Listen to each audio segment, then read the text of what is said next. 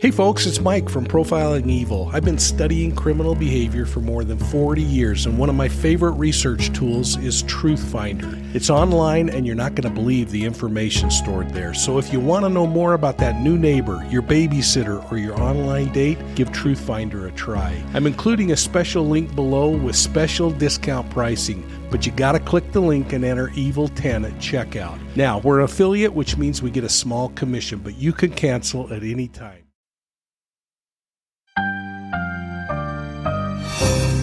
Well, hi, everybody. It's Mike from Profiling Evil, and I'm really excited to announce that we've converted 20 episodes of the Academy series for audio podcast, and they're all available now on your favorite podcast platform.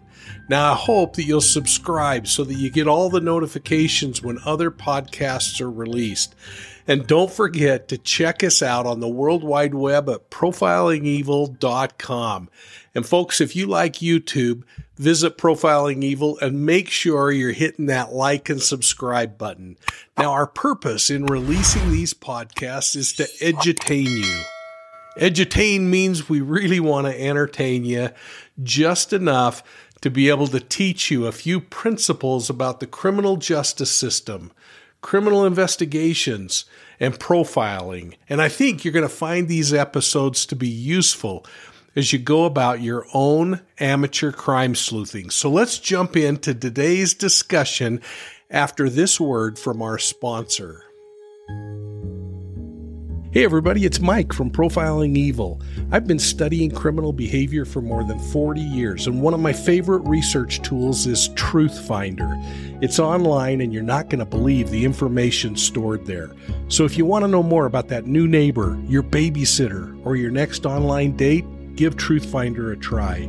I'm including a link below with special discount pricing. You got to click the link to get it and then enter Evil10 at checkout. We're an affiliate, which means we get a small commission, enough to buy a small Diet Dr. Pepper, but you can cancel at any time. Thanks for listening today. Oliver Gerrish was a six foot three, 270 pound pedophile who sexually assaulted more than 500 children in the United States. His preferential victims were prepubescent females, but his victims included a three year old child. How on earth does a person become this demented and get away with it for so dang long without being arrested?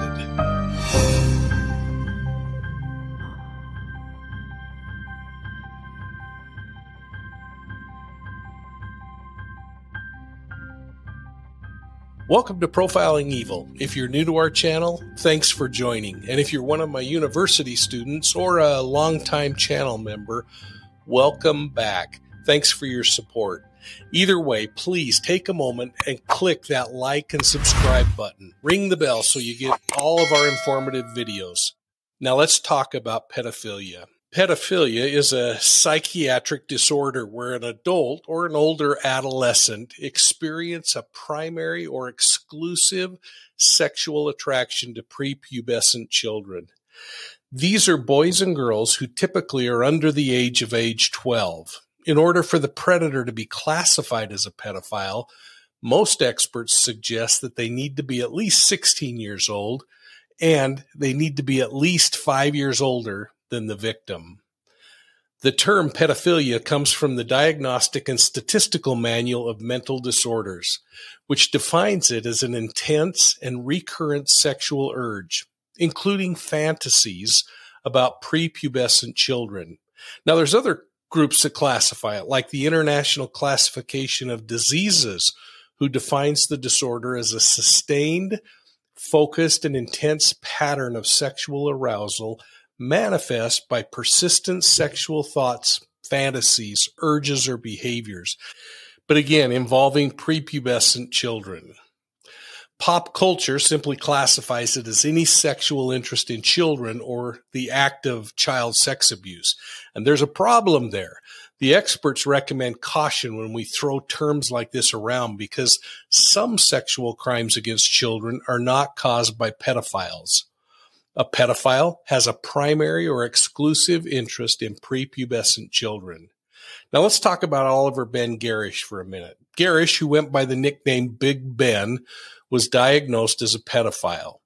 Over the course of his criminal history, he was arrested numerous times. He served a short period of time in prison before being released, but over and again, this guy would talk his way out of arrests or just get short prison terms or, or jail sentences.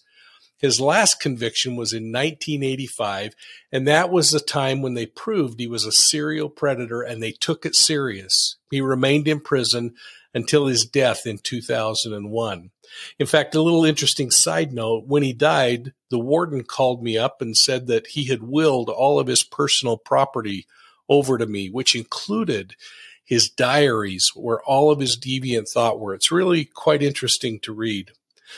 Well, I spent hundreds of hours interviewing this offender and ultimately got confessions from him on nearly 525 sexual assaults of children. His crimes reached from Utah to Missouri and then south to Arkansas. I remember asking him about how he got out of trouble so many times, and he just smiled and said, I appear honest to the cops, and they believe me.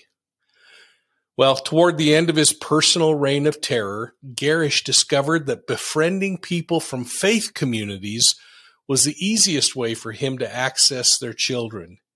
He took advantage of their trusting attitudes their, and their personal goodness and values, and he turned it against them. By acting like he wanted to convert to their faith, the doors would fly open and the children would become accessible. Listen as Ben Gerrish describes some of his crimes. Now, this video was taken many years ago I, at a time when I was using Gerrish to train police investigators. I would actually take him out of prison and take him to conferences where I would have him teach investigators how predators think. I think you're going to find this interesting as you see how investigators were trained in the dynamics of investigating and then interviewing serial sexual predators of children. I'm Oliver Gerrish. Before I get started, I want to say that I'm a participant in the Phase 3 sex offender program at SSD down at Utah State Prison. While everybody else was having fun up the house, Billy grabbed Cindy, told me, come on, let's go down the bar and show you something new.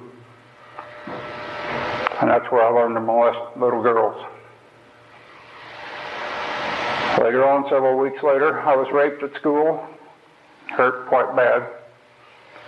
My dad got all embarrassed about it. Instead of coming to my aid, literally, I got beat again, called stupid, told if I was a real boy, this wouldn't have happened.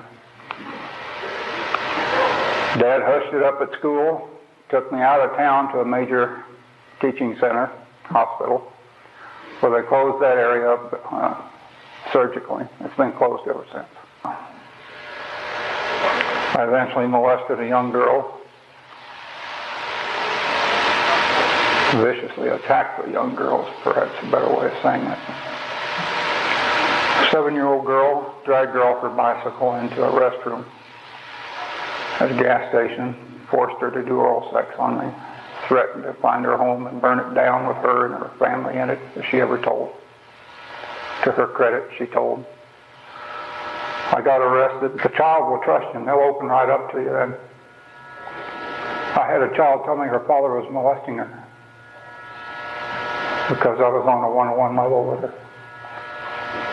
And then I did the same. Get your children comfortable with talking with you. Define for them very clearly. You've heard the good touch, the bad touch beware of the stranger. I think I would take it a little bit further, tell them to beware of any touching that's under their clothing or in the genital area, regardless of who does it. Okay, I targeted ages from 3 to 13. Had five male victims and approximately 500 female victims. The question is, along those same lines, could I look at any child without any sexually deviant or otherwise thoughts in my head. To this day, at this time, no. The thoughts still occur. They come back. But the thing I'm learning in therapy is not that the thoughts come back, but what I do with them. Uh, she wants to know basically if I were released to an unrestricted setting, how dangerous would I be? Due to the therapy I've gone through, I think I would be dangerous, and that's a realistic appraisal of myself at this point in time. I saw Cindy accidentally, in fact. I was in Chicago on a business trip and saw her in a mall, and she handled it quite well. She, she really unloaded on me, which was her right, but said she'd gotten over it, and we never met again from that point on. Billy Gage, the guy that molested me, committed suicide, took a coward's way out, drove his car into a bridge abutment in Chicago at age 22 at over 100 miles an hour. The question is, how do I see my future as a result of this? I have agonized over that for a long time before coming up here today. And to be absolutely blunt with you, I don't think I have a future. Were you confronted on a lot of your victims by police? I had out of the 500, I had seven times I was arrested. And uh, of those seven, that's not 85 and 82, okay? Seven others, nine altogether. Of those seven, I walked on all of them. Do you know where the police went wrong? Yeah, they believed me. Were my desire so strong that had I had my own children, would I have abused them? Yes, I probably would have. I had no limits. Knowing myself better than anybody else, if I were on a pro board, would I now let myself out at this time? No, I would not. You're welcome. Mr. King? Uh, I'm sorry, I hope I didn't give any final statements because I didn't. No, I uh, don't know what to give for a final statement. I have no idea. Last time I gave a final statement, I got six to life. Hey everyone, I want to pause for just a moment to say if you're enjoying this content, you should go over to our channel memberships and sign up for the Academy level. It's the only place you're going to be able to get content like this on a lot of different profiling and investigative principles. We'll explore them more deeply and we'll even have some one on ones where we get together and chat about the content that you're learning. Thanks so much, and let's get back to this video.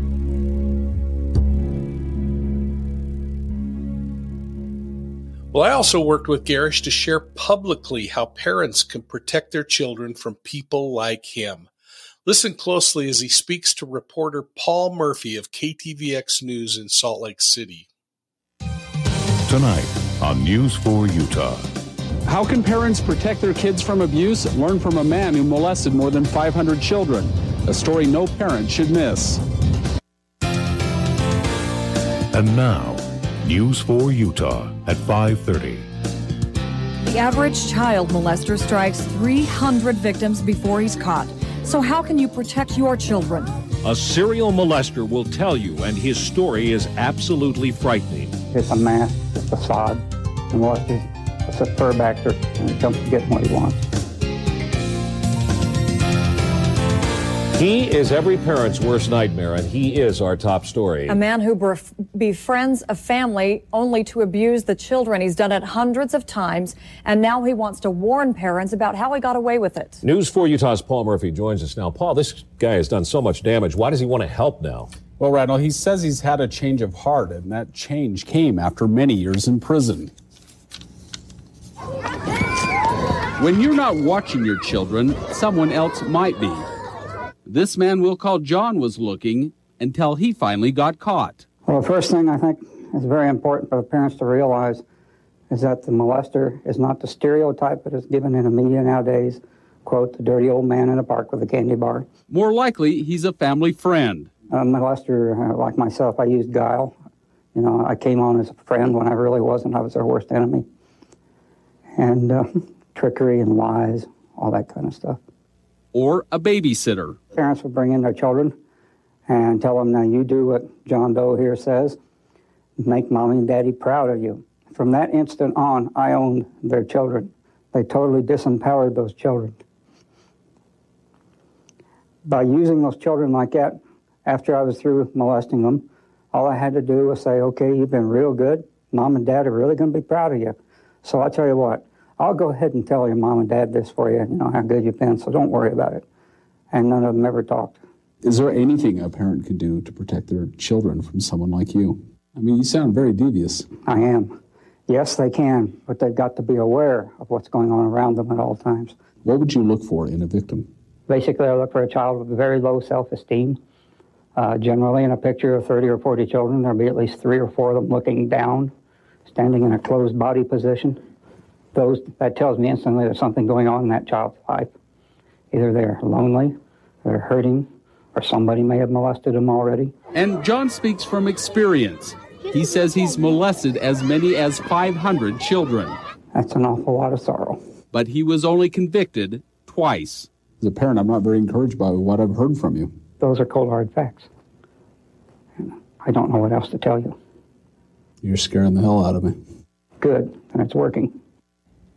John even has some advice for parents. He says parents should know where their children are at all times. Do criminal checks on all caregivers. Have frank talks with your kids so they will be comfortable talking when someone acts inappropriately. But do we really want to get advice from a child molester? Tonight at 10, I'll show you how police are using John like the FBI used Hannibal Lecter in the movie Silence of the Lambs. I'm offering you a psychological profile of Buffalo Bill based on the case evidence.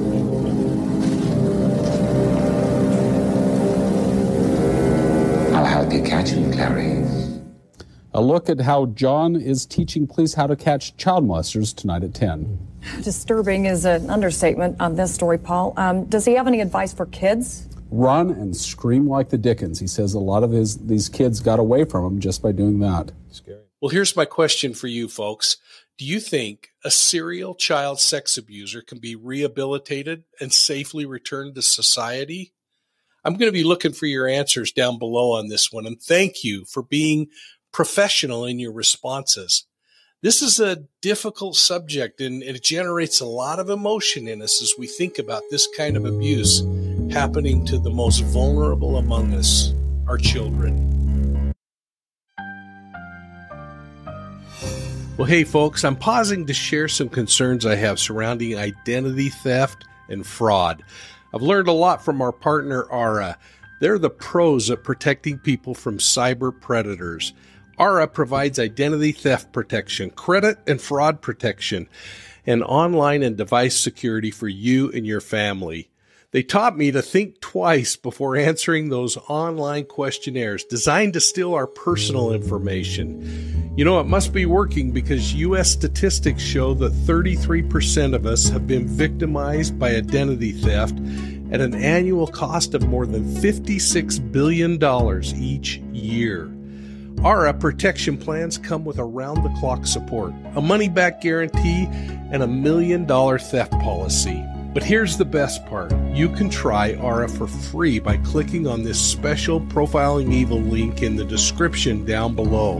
When you do, we get a small commission. But think about it you insure your car and you insure your house.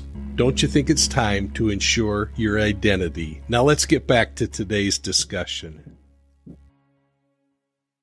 Well, thanks for listening to Profiling Evil Podcast, Season 1 and 2 of the Academy series.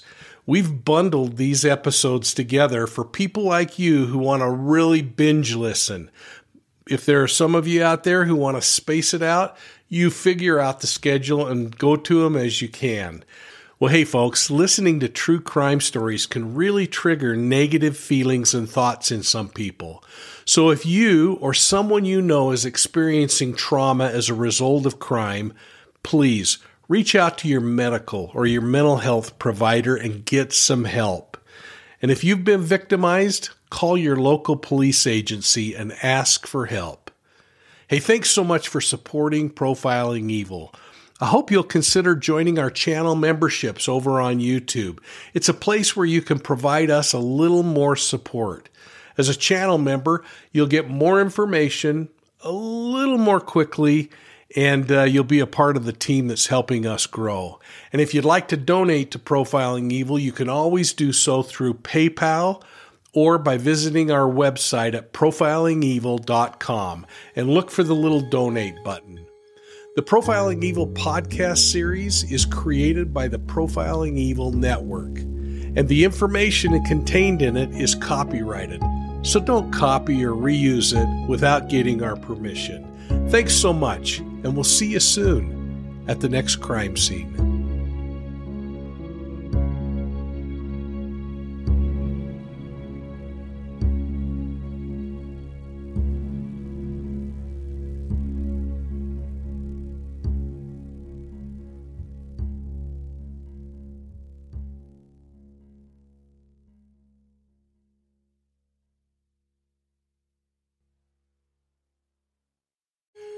Hey folks, it's Mike from Profiling Evil. I've been studying criminal behavior for more than 40 years, and one of my favorite research tools is Truthfinder. It's online, and you're not going to believe the information stored there. So if you want to know more about that new neighbor, your babysitter, or your online date, give Truthfinder a try. I'm including a special link below with special discount pricing, but you got to click the link and enter Evil10 at checkout. Now, we're an affiliate, which means we get a small commission, but you can cancel at any time.